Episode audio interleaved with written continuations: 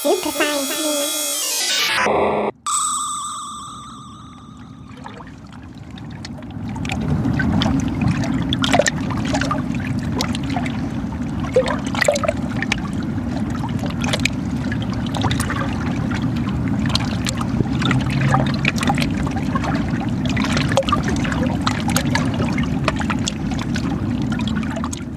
Willkommen bei Super Science Me Wissenschaft und Fiktion auf Radio Orange 94.0. Am Mikrofon sind Luis Horvath und Julia Grillmann. Heute geht es ums Wasser. Um Wissenschaft und Fiktion vom Nassen, vom Fließenden, vom Feuchten.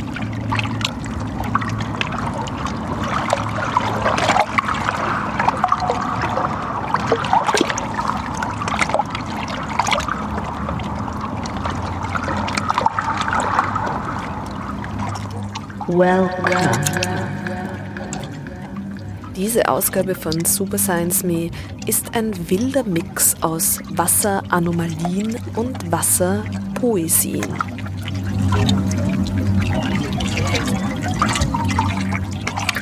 Diese Sendung lässt sich flussauf und flussabwärts und ins offene Meer treiben und folgt dabei Menschen, die sich vom Wasser inspirieren lassen. Zuallererst Rachel Carson.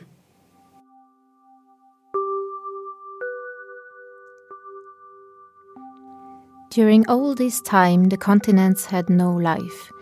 There was little to induce living things to come ashore, forsaking the all providing, all embracing Mother Sea. The lands must have been bleak and hostile beyond the power of words to describe. Imagine a whole continent of naked rock, across which no covering mantle of green had been drawn, a continent without soil, for there were no land plants to aid in its formation and bind it to the rocks with their roots. Imagine a land of stone, a silent land, except for the sounds of the rains and the winds that swept across it.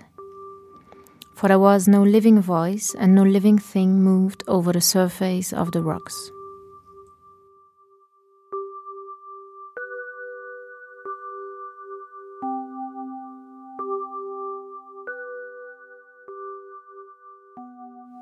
Das war ein Auszug aus The Sea Around Us von Rachel Louise Carson. Die US-amerikanische Biologin, gestorben im Jahr 1964, veröffentlichte zwei Jahre vor ihrem Tod das Buch The Silent Spring, ein zentrales Werk für die US-amerikanische Umweltbewegung der 60er Jahre. Mit ihrer Trilogie über das Meer hat sie Bestseller geschrieben. Sie lässt den wissenschaftlichen Blick zu einem träumerischen werden und beschreibt diese Welt der Ozeane, die bis heute zu einem großen Teil menschlich unerschlossen bleibt. Rachel Carson did a wonderful job describing the emergence of life from the ocean, and her poetic description articulate nicely the general evolutionary trends. These processes have taken many, many millions of years to take place. Now, the rates of change because of human impacts are much faster, and environments are changing and organisms go extinct throughout the land and the ocean.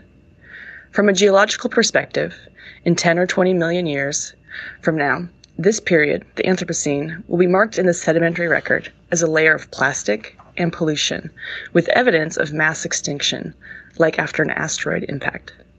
Eventually, different organisms will evolve, and a different ocean state will emerge, but the ocean will still be there with its constant change waves, tides, currents, and all.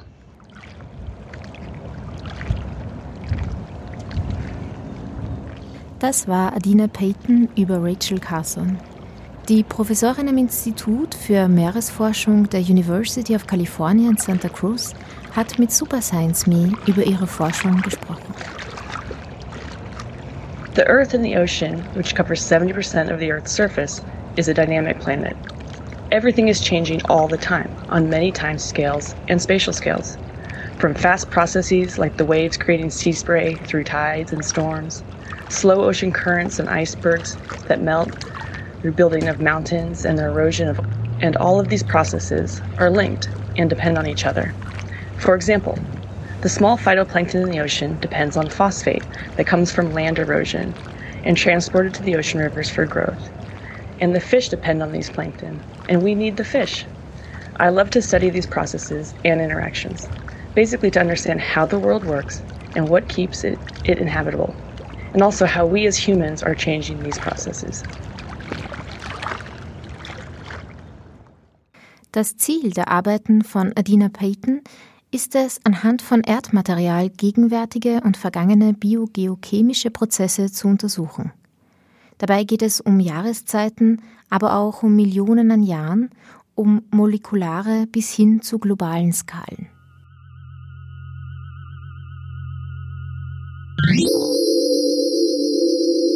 Twenty fifty is not such a far distant. Likely it'll be much like today, although with less sea ice in the Arctic, higher sea level that would drown some coastal lands, and with less big fish and mammals, such as dolphins and whales.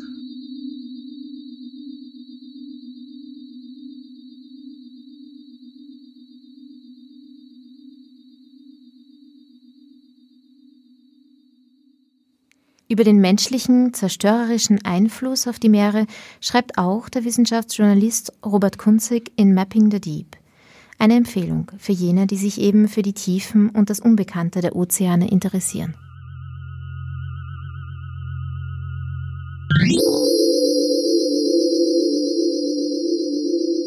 We ourselves, it is now clear, can change the ocean. It may be too large for us to grasp easily, but it is quite small enough for us to mug up. We have always caught as many fish as we could, always treated the ocean as a garbage can, but now there are more than twice as many of us there were half a century ago, and our technology is more efficient and our garbage more durable.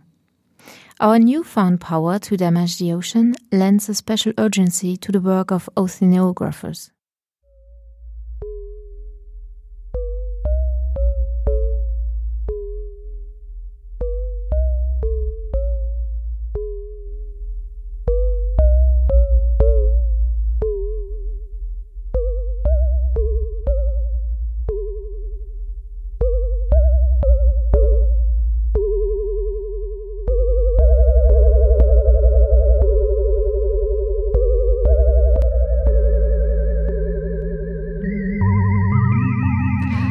Physikalisch gesehen ist Wasser etwas ganz Besonderes. In der Physik gilt allgemein, dass jeder Körper bei jeder Temperatur ein bestimmtes Volumen hat. Ändert sich die Temperatur, ändert sich meistens auch das Volumen eines Körpers. Die meisten Stoffe dehnen sich aus, wenn sie wärmer werden und ziehen sich bei niedriger Temperatur zusammen. Das ist auch bei Wasser erstmal so. Kühlt man warmes Wasser ab, verringert sich sein Volumen. Es zieht sich sozusagen zusammen. Bei 4 Grad Celsius angelangt, passiert aber etwas Eigenartiges. Hier hat das Wasser sein kleinstes Volumen und seine größte Dichte, ist also sozusagen bei 4 Grad Celsius am kompaktesten und schwersten. Kühlt man H2O noch weiter ab, dehnt es sich aber unter 4 Grad Celsius wieder aus. Also seine Dichte wird wieder kleiner und sein Volumen größer. Dieses Phänomen wird die Anomalie des Wassers genannt. Dieses Phänomen, also dass sich Wasser unter 4 Grad wieder ausdehnt, können wir alltäglich beobachten, weil wir wissen, Wasser dehnt sich aus, wenn es gefriert. Daher schwimmt Eis am Wasser bzw. bildet sich Eis an der Oberfläche eines Gewässers. Und daher zerreißt es Glasflaschen im Gefrierfach. Die Anomalie des Wassers bedeutet aber auch, dass es am Boden eines Gewässers nie weniger als 4 Grad Celsius hat. Und das bedeutet, dass es am Boden niemals gefriert. Nur so können Organismen über den Winter in einem Gewässer überleben. Die Anomalie des Wassers, dieses ungewöhnliche thermische Verhalten, ist also Bedingung für Leben im Wasser und daher womöglich Bedingung für die Entwicklung von komplexeren Lebensformen überhaupt.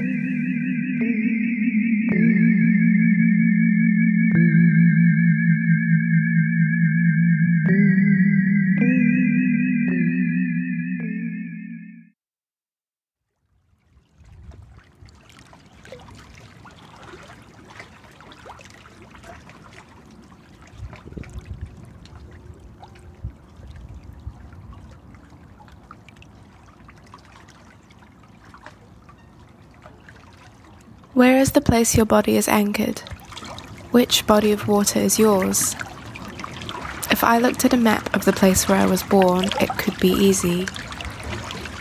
But I was four years old when we moved for the first time. We would move three more times after that. In his essay Mixed Race Superman, Will Harris writes that the mixed race person grows up to see the self as something strange and shifting, shaped around a lack. Is it that I've anchored myself to too many places at once, or to nowhere at all? The answer lies somewhere between.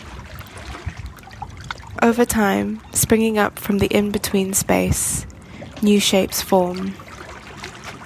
I am many mountains, I am many bodies of water, strange and shifting.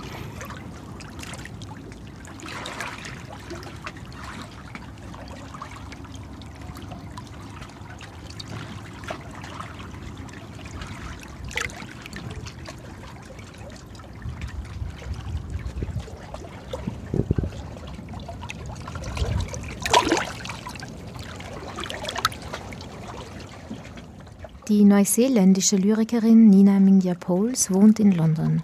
Für Super Science Me liest sie heute Auszüge aus ihrem Essay Small Bodies of Water. In diesem erzählt sie von ihrer malaiisch-chinesischen Kindheit und ihrer Migrationserfahrung anhand ihres Verhältnisses zu Wasser.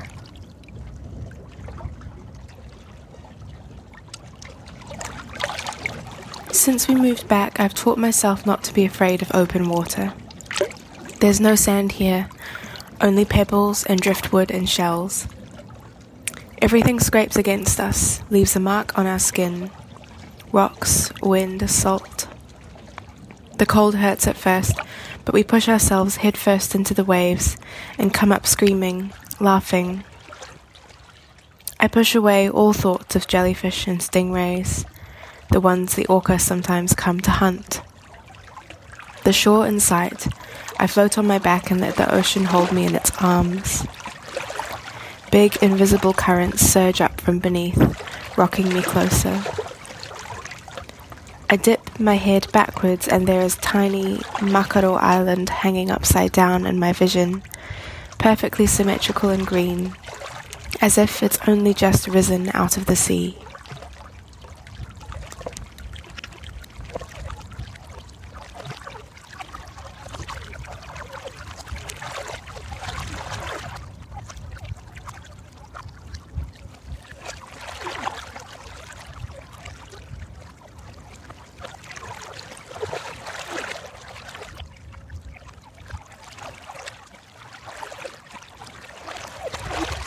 The lady's pond is hidden in a meadow in the corner of Hampstead Heath.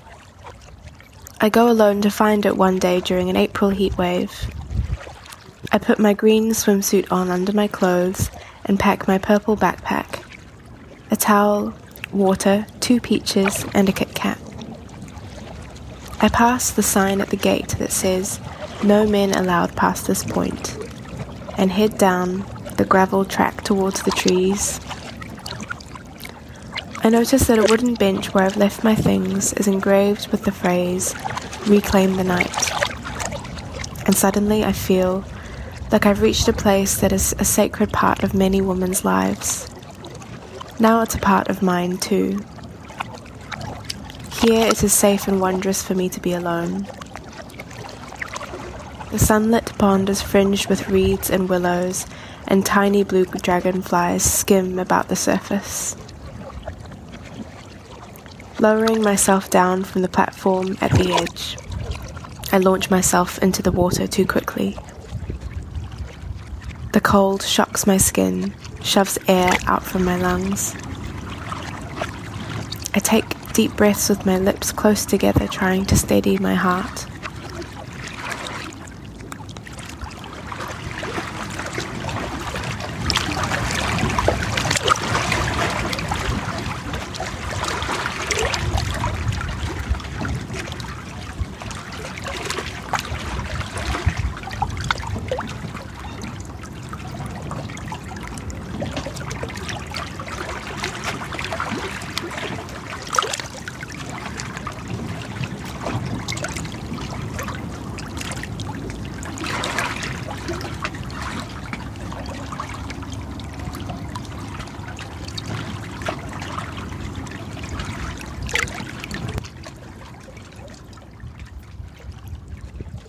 Water radical shui, radical number 85 out of 214, is one of the most common in written Chinese. It forms part of thousands of characters, most of them relating to water, such as snow, river, tears, to swim, to wash, to float, to soak. And there are some that don't directly relate, mostly verbs. To live, to exist, to concentrate, to mix, to strain. Scrolling through Pleco, the free dictionary app used by Mandarin language learners everywhere, I find so many water radical words that there could be enough for an entire language of water radicals. I begin to see it. It's an inherited language, one I've carried inside me all along, one where I'm no longer perpetually caught in between. It has no distinction between past and present tense, nor between singular and plural. As a result, it contains all the places I call home, as well as all my memories and all my names. I float, I strain, I swim.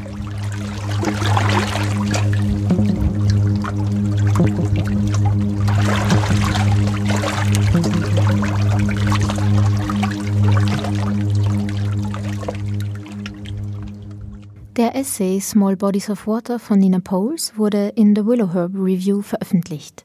Diese Zeitschrift versteht sich als Plattform für das Schreiben zur Natur durch Writers of Color.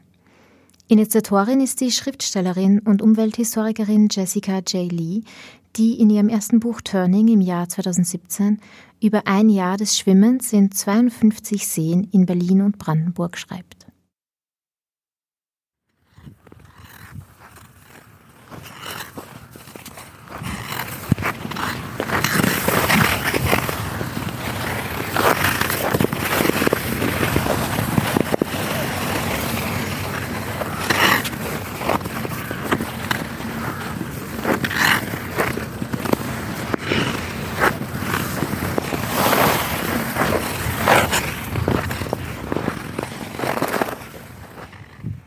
Ein Jahr schwimmen, das heißt auch das ganze Jahr schwimmen, das heißt auch im Winter schwimmen. Luis, du bist eine Winterschwimmerin. Ja, also am 1. April vergangenen Jahres habe ich begonnen zu schwimmen und bin eigentlich das gesamte Jahr über geschwommen. Und bin insofern fast ein bisschen traurig, dass der Winter zu Ende gegangen ist. Weil jetzt ist nicht mehr so der Kick, jetzt gehen eh alle. Das Wasser verändert sich von der Struktur und es ist nicht nur, dass äh, wenig Menschen da drinnen sind, sondern es ist unglaublich klar, es ist äh, sehr, sehr ruhig, die Geräusche verändern sich, die gesamte Schwimmerfahrung verändert sich. Und wo gehst du schwimmen?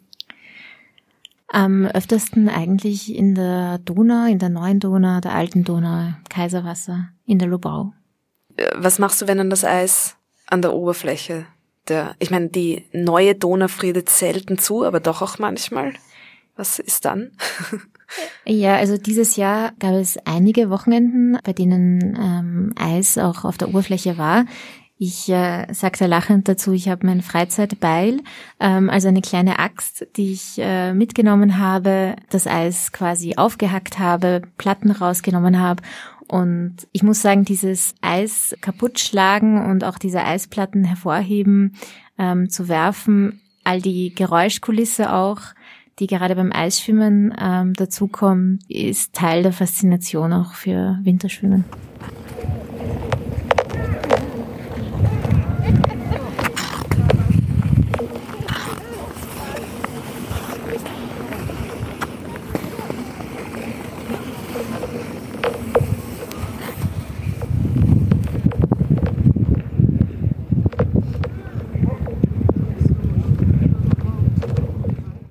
Wie lang bleibst du denn da drinnen und was verändert das denn mit dem Körper oder was macht das mit dem Körper? Ich hatte immer das Gefühl, dass es äh, sehr darauf angekommen ist, wie es mir persönlich ging, wie gut ich geschlafen hatte, aber auch wie sonnig es draußen war. Und muss zugeben, es gab manche Male, da bin ich hineingegangen und hatte das Gefühl, ich muss äh, recht schnell auch wieder raus. Aber es ist durchaus vorgekommen auch, gerade bei Eis, dass ich auf die Zeit vergessen konnte, weil ich so sehr damit beschäftigt war, mal überhaupt das Wasser quasi frei zu bekommen, ähm, dass ich gar nicht sagen könnte, wie viele Minuten ich drinnen war. In der Regel versuche ich immer auf meinen Körper zu hören. Es gibt so Daumen mal Pi-Regelungen in der Winterschwimm-Community. Und was ist dann nachher? Dann kommt man raus aus dem eiskalten Wasser. Wie geht's einem dann? Es ist ein Gefühl des äh, Schmerzes, sehr intensiv. Äh, man spürt seine gesamte, seine, seine Haut, das, äh, die Muskeln. Man tupft sich ab, rubbelt sich nicht ab, wie, wie vielleicht wie so ein Brennen. Und wir kennen das, wenn wir draußen quasi ohne Handschuhe im Winter spazieren gehen, dieses Gefühl bei den Händen, nur dass das den gesamten Körper betrifft. Und dann wird einem recht schnell warm, aber zehn Minuten später ungefähr kühlt der Körper auch wieder ab. Da kommt es dann schon dazu, dass äh, man selbst auch zittert und da muss man sich äh, langsam quasi wieder aufwärmen. Aber das äh, Schöne am Winterschwimmen und am kalten Schwimmen ist, dass ähm, den Rest des Tages fühlt sich der Körper sehr, sehr entspannt an. Ähm, die Muskeln sind sehr entspannt und es ist ein großes Glücksgefühl auch tatsächlich.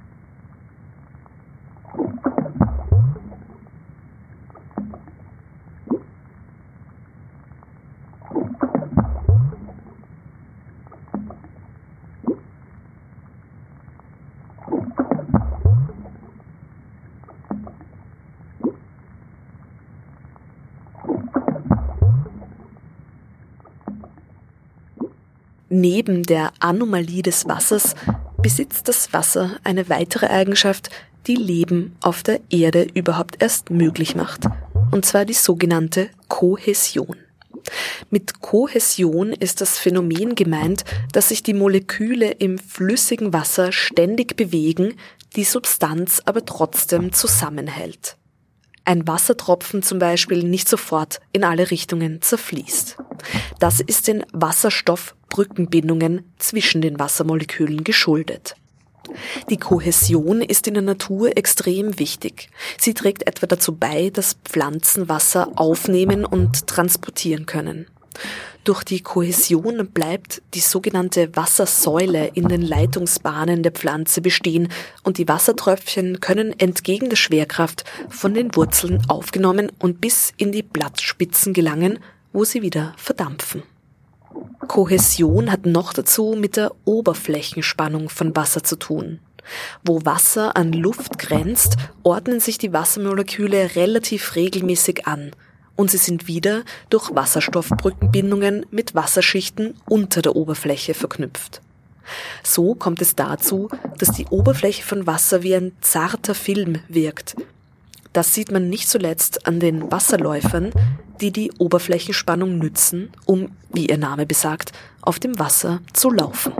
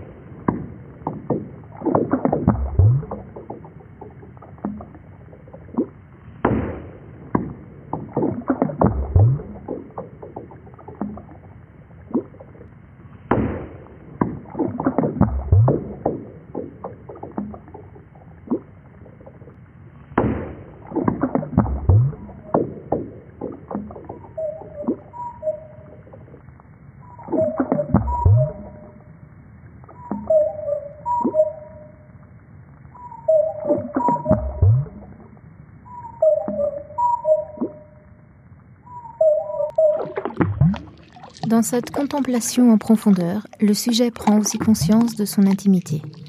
Cette contemplation n'est donc pas une Einfühlung immédiate, une fusion sans retenue. Elle est plutôt une perspective d'approfondissement pour le monde et pour nous-mêmes. Elle nous permet de nous tenir distants devant le monde. Devant l'eau profonde, tu choisis ta vision. Tu peux voir à ton gré le fond immobile ou le courant, la rive ou l'infini. Tu as le droit ambigu de voir et de ne pas voir. Gaston Bachelard, L'eau et les rêves.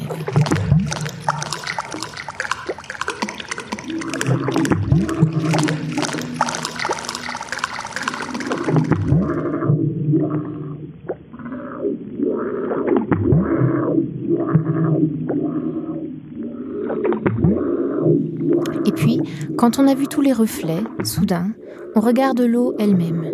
On croit alors la surprendre en train de fabriquer de la beauté. On s'aperçoit qu'elle est belle en son volume, d'une beauté interne, d'une beauté active. Gaston Bachelard, L'eau et les rêves.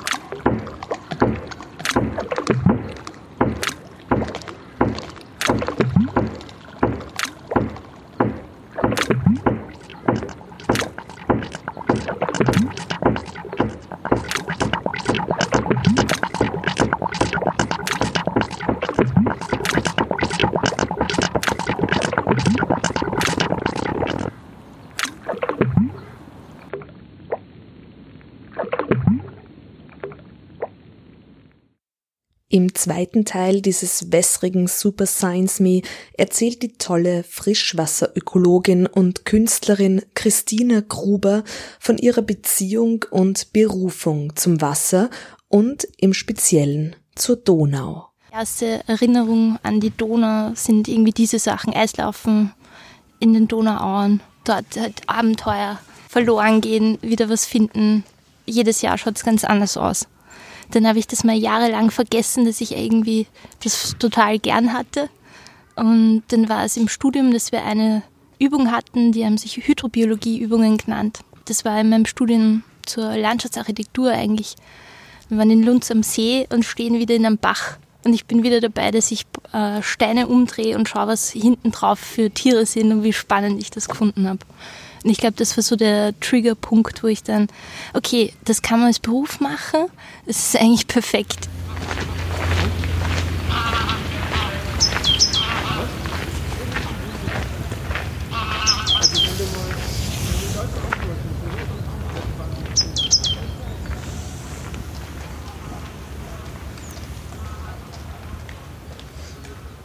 Waren diese Hydrobiologie-Übungen und dann habe ich ein Auslandssemester in Portugal gemacht. War dann ein Jahr lang in Portugal und habe dort in einer meeresbiologischen Station gearbeitet.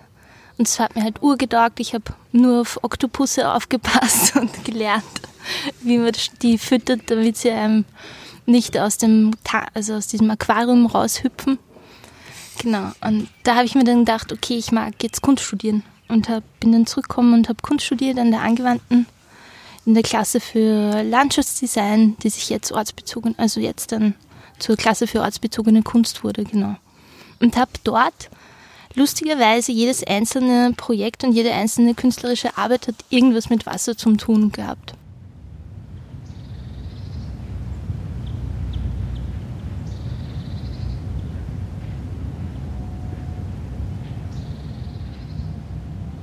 Das war 2011 und da war die Thematik ziemlich stark mit der Lobau, dem, eigentlich dem Tunnelbau von der Lobau und was man machen kann und das eigentlich wir haben uns so eine kleine, eigentlich Studenten haben sich zusammengetan und wir waren eine kleine Bewegung, die auch zu den ganzen Anhörungen eigentlich gegangen sind und es ist ein bisschen im Sand verlaufen. Und dann äh, habe ich mir gedacht, warum nicht dieses künstlerische Projekt mit, für das benutzen? Das einzige Problem war das Thema von dem Semesterprojekt war der Nussberg. Und das ist überhaupt nicht in den Donauauen. Mein Plan für dieses Projekt war, weil ich es irgendwie lustig finde, erzähle ich es jetzt auch. Die Idee war, oder das Szenario, der, wenn der Tunnel kommt, dass die Donau nicht nur durch den Tunnel, aber grundsätzlich es sind zu viele Schiffe auf der Donau es, und wir haben zu viele, also eigentlich die Steine können nicht mehr runterwandern, also der Sedimentfluss in der Donau ist gestört. Es braucht irgendwie Managementmaßnahmen, dass von einem Kraftwerk zum nächsten die Steine transportiert werden. Und dann war die Idee, wie könnte man da was könnte man tun, dass diese Steine runtertransportiert werden? Weil jetzt holen wir die aus, von anderen Ländern, also eigentlich weiter Fluss auf, äh, Fluss ab und dann werden sie wieder Fluss auf transportiert und in den Fluss abgelassen. Warum das gemacht wird, ist, damit sich die Donau nicht zu, tief, zu sehr eintieft, weil eben diese Gesteinsschichten nicht fix sind. Es war schon so lange ein Fluss, dass es lauter Schotterschichten sind und was passieren kann, ist ein Durchbruch, ein sogenannter. Und das könnte dann im ärgsten Fall wie ein Grand Canyon mäßiges Ding werden und dann ist überhaupt kein Wasser mehr in der Donau und die Donau wird sich halt einen anderen Flussarm suchen.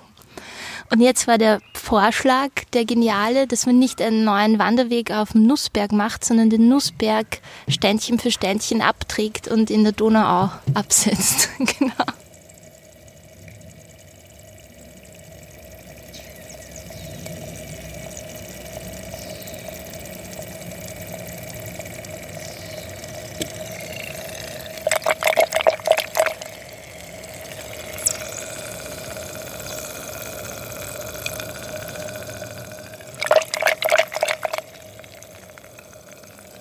Neben der Anomalie des Wassers und der Kohäsion ist die sogenannte hohe spezifische Wärmekapazität des Wassers eine entscheidende weitere Eigenschaft für das Leben auf der Erde.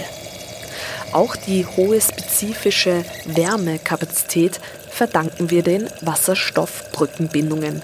Und im Grunde meint es nichts anderes, als dass Wasser seine Temperatur recht stabil hält. Im Vergleich zu anderen Flüssigkeiten, zum Beispiel diversen Alkoholen, muss man sehr viel Energie aufwenden, um Wasser zu erhitzen oder abzukühlen. Wasser ist somit ein Temperaturspeicher. Daher ist das Klima am Meer und an großen Gewässern milder. Und daher können alle Lebewesen, die vorwiegend aus Wasser bestehen, also zum Beispiel auch wir, ihre Temperatur stabil halten, ohne schnelle und große Schwankungen von heiß nach kalt zu unterliegen.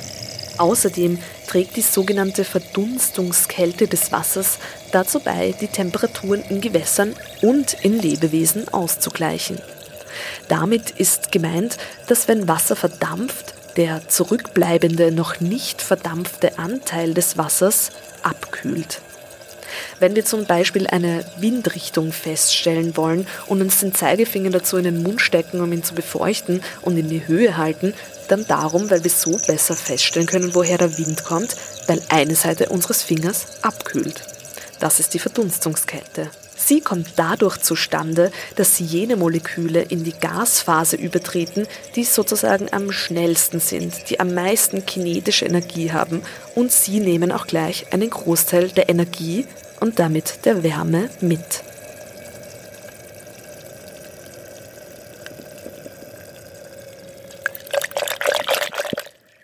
Wir hören noch einmal Christina Gruber. Das ist ein super, ein super Ausspruch, dass ein Fluss ständig seine Geschichte neu schreibt und aber sofort wieder verwischt.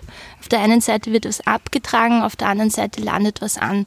Jeden Sommer, jeden, nach jedem Winter schaut der Fluss anders aus. Zurzeit ist das halt nicht mehr der Fall, weil wir die Flüsse begradigt haben gerade in der Donau. Und genau, ich habe in meiner Arbeit, es war meine Diplomarbeit eigentlich auf der BOKU, habe ich rekonstruiert, wie die 150 Jahre vom Flussverlauf der Donau.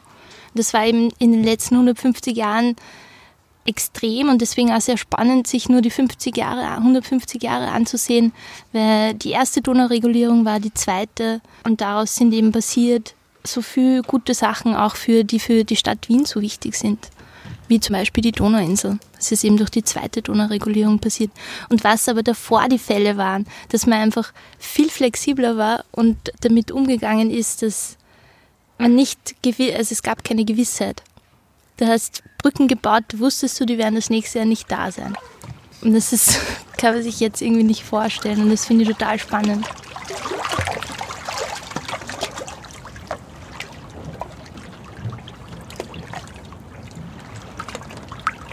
Und da gibt es halt die super coole Geschichte, dass die Geräte, die benutzt wurden, um den Donauriff, also die die neue Donau zu also eigentlich zu baggern, sind die gleichen Geräte, die für die im Suezkanal eingesetzt wurden im Nil benutzt wurden. Und deswegen, das war halt, ich glaube, fünf oder zehn Jahre bevor die Donauregulierung war.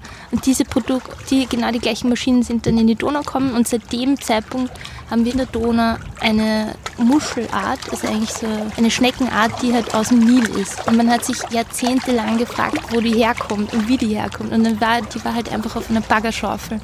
Und genau diese kuriosen Dinge, die halt passieren, weil der Mensch probiert, was zu richten und zu ändern. Ich finde das super spannend.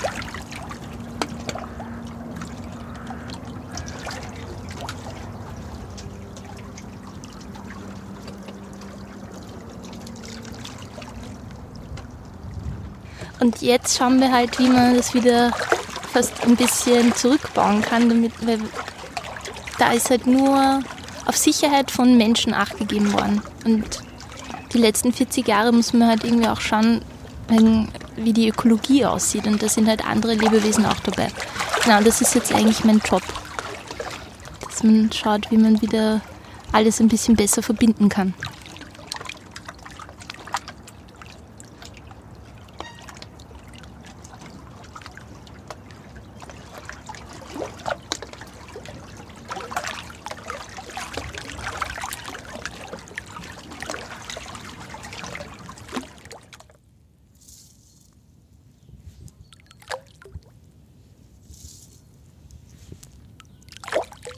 Genau, ganz konkret ist es zurzeit, ähm, sind es zwei Projekte. Das eine ist ein, ein, Re ein Repopulationsversuch, äh, also eigentlich wieder eine gesunde Population herzustellen von Stören in Österreich, den sogenannten, also der Art Sterlet. Das ist eben ein Süßwasserstör, der auch an der Donau vorkommen kann.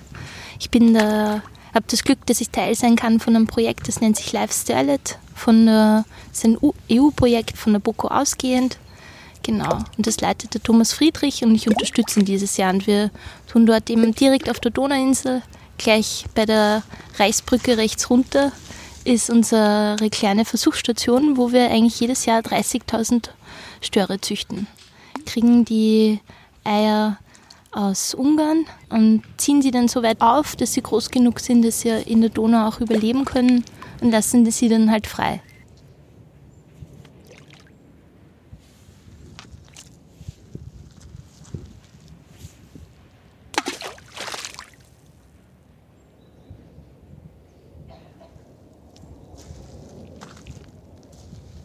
der Stör ist irgendwie, und deswegen finde ich ihn auch so spannend, der kommt immer in unterschiedlichen Formen auch bei mir vor. Stör ist, kann man sich vorstellen, ein lebendes Fossil, ist eigentlich einer der ältesten Fische und er war ganz einer der häufigsten Fische, oder nicht der häufigste, aber er war sehr prominent in der Donau, weil er einer der größten ist und eine super spannende Reise zurücklegt. Störe sind normalerweise also für die Donau jetzt im Schwarzen Meer, also braucht es Süß, äh, Salzwasser und Süßwasser. Und eigentlich zieht er nur zum Leichen, also Nachwuchs, her, Nachwuchs zu zeugen, dann in das Süßwasser zieht er den Fluss rauf.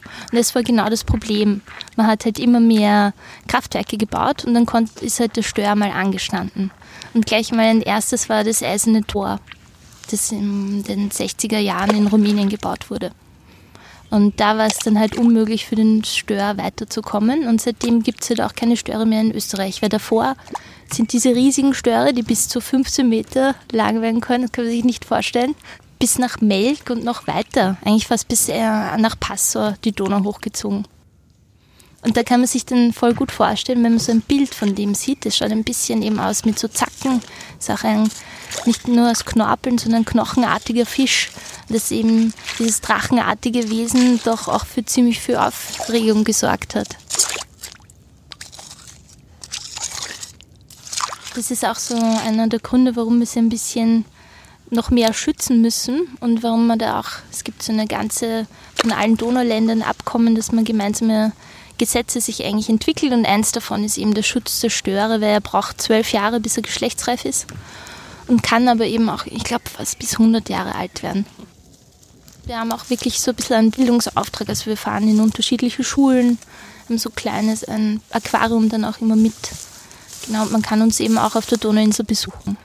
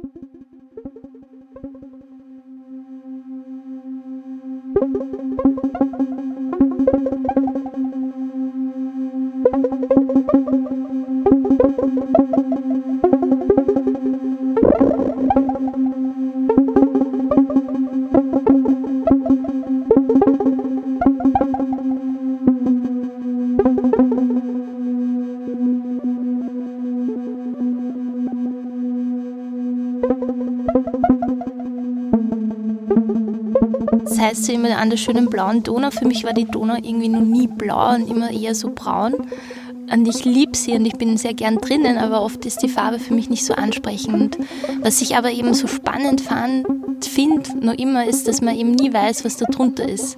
Das ist einerseits gruselig, andererseits auch diese große Faszination. Beißt mich jetzt ein Wels oder weiß ich nicht. Was ist da eigentlich drunter? Und durch das Fischen, während mein, also als Gewässerökologin muss ich eben auch immer wieder befischen. Das fand ich irgendwie eine schräge Methode, dass wir uns alles rausziehen müssen an, in unsere Welt sozusagen, was wir halt unter Wasser nicht sehen können. Und eine Idee, da sich anders dem anzunähern, ist eben, warum kann ich mir nicht ein Hilfsmittel nehmen, dass ich vielleicht besser meine Sinne schärfen kann und was höre, was ich eigentlich nicht sehen kann. Genau. Und da ist die Idee entstanden im Mississippi eigentlich, dass ich äh, mit Unterwassermikrofonen aufnehme und da schaue, wie, was man eigentlich alles raushören kann. Dort war die konkrete Situation so, dass ich in den, im, wo der Golf von Mexiko, also dem Mississippi in den Golf von Mexiko mündet, im Delta total viel Erosion stattfindet, sogenannte Landloss. Die, das ist in so einem Ausmaß jetzt, dass sie pro Stunde fast ein Fußballfeld verlieren. Und es sind halt echt so Landmassen, die abgehen. Die Idee war, wie kann man eigentlich diese Stückchen, ja, das sind eigentlich lauter Fragmente, die man nie wieder sehen wird und auch nie wieder hören. Und ich habe halt begonnen, so eine kleine Sammlung, ein Archiv anzulegen von genau diesen herab, abs, absiedelnden, herabrieselnden Sedimentmassen.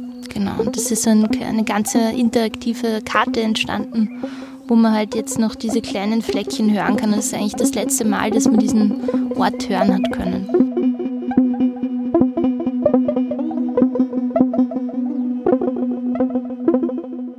Äh, ich habe dann ein bisschen recherchiert, bin draufgekommen, dass in Frankreich da relativ viel mit Unterwasseraufnahmen schon gemacht wird, aber meistens nur Daten ausgewertet werden. Auch bei uns an der Donau wird total viel Sediment aufgenommen, aber man hört sich nie an, wie sich das eigentlich anhört. Man schaut nur sich die, Welle, die Tonwelle eigentlich an, die Sinuswellen. Genau, seitdem habe ich begonnen, so mehr mit diesen Unterwassermikrofonen zu spielen. Und jetzt zur Zeit hängt auch eines in Linz an der Donau das eben auch sendet stetig, wenn es funktioniert, also von einer Boje raus streamt es den Donaustrom ins Netz. Und lassen sich halt auch total viele Dinge hören. Dort legen ganz viele Kreuzfahrtschiffe an und es ist abartig viel Lärm. Oh, auf der Wasseroberfläche hört man nichts davon. Und das finde ich genau diesen spannenden Punkt. Da, da ist was drunter, was wir nicht sehen und was nicht hören können. Und warum kann man das nicht ein bisschen mehr sichtbar machen? so die letzte Installation war dann auch, dass diese Unterwassertöne von der Linzer Donau dann in einem Wald in Linderbrunn waren. Total deplatziert. Und dann funktioniert es, weil da ist es jeder sofort, was ist, das, was ist dieser La super laute Lärm, der mir eigentlich einen Tinnitus verschafft. So ja, als Fisch hättest du das jeden Tag hier.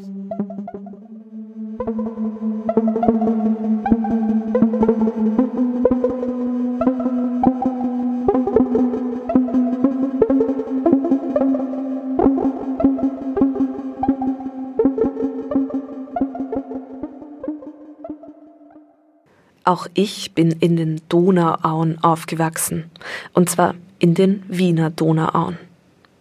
Und auch ich teile die Liebe für diesen großen, grauen, braunen und blauen Fluss. Zum Abschluss hört ihr ein kurzes Radiokunststück über und vor allem gegen die geplante Lobau-Autobahn. Hashtag NoBau.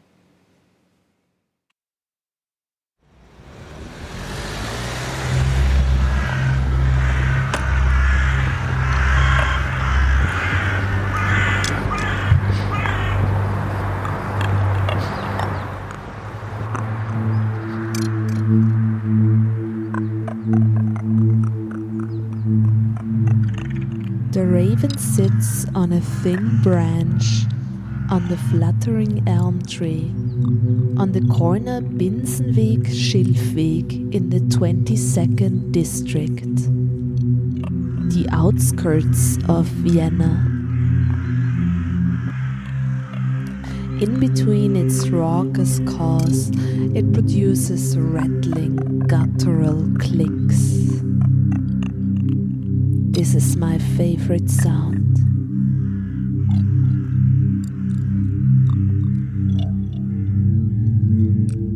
This raven is actually a carrion crow, and it is the closest I will ever get to the wilderness. Wilderness, a large, confused map, a region uncultivated and uninhabited, an area essentially by undisturbed beings. by human activity, a part of a garden devoted to a to neglected or abandoned area. Wilderness, an empty or pathless area or region. There are no ravens in Vienna. Not even here in the wilderness. Da hat Emma sowieso angefangen mit dem Bau. Sind die Wasserwerke gekommen, passt eh, wo man immer vorbeifahren. Und die haben ein Einspruchsrecht, haben, die haben Einspruch erhoben. Je weniger da Erdreich oder so dieses Gesteinsschichten dazwischen, desto weniger wird das Wasser gereinigt.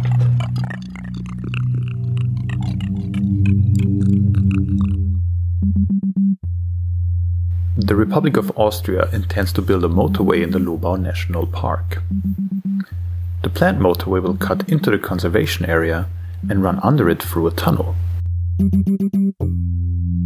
Wild woman walked the forest dwellers, the woodpeckers. Wild woman walked the forest dwellers. A motorway is planned to cross the Danube southeast of the city of Vienna. Two motorway tunnels are planned to go below it, go through the national park at its widest part, and reach the surface in a residence area in the northeast of Vienna.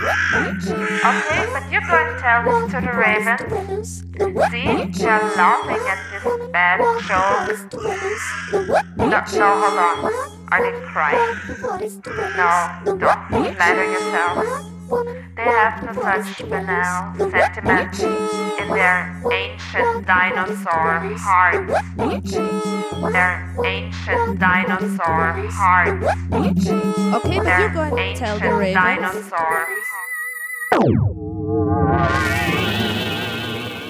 The carrion crow on Schilfweg in the 22nd district of Vienna has got company now. Recently, wild boars have joined the crows and are roaming the small semi urban wastelands, bold and unafraid. They leave traces in the mud, they venture on the small lanes between the houses, and they startle early joggers and neighbors.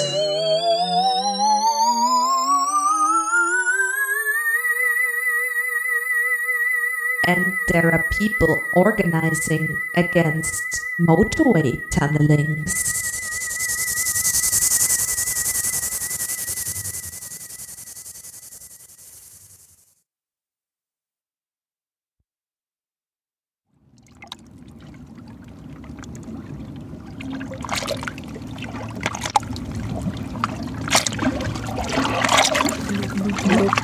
Blub, blub, blub, blub, blub, blub, blub. blub, blub, blub, blub, blub, blub,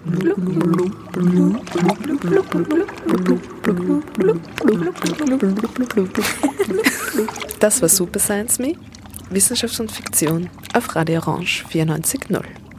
Mit Luis Horvath und Julia Grillmeier. Vielen Dank.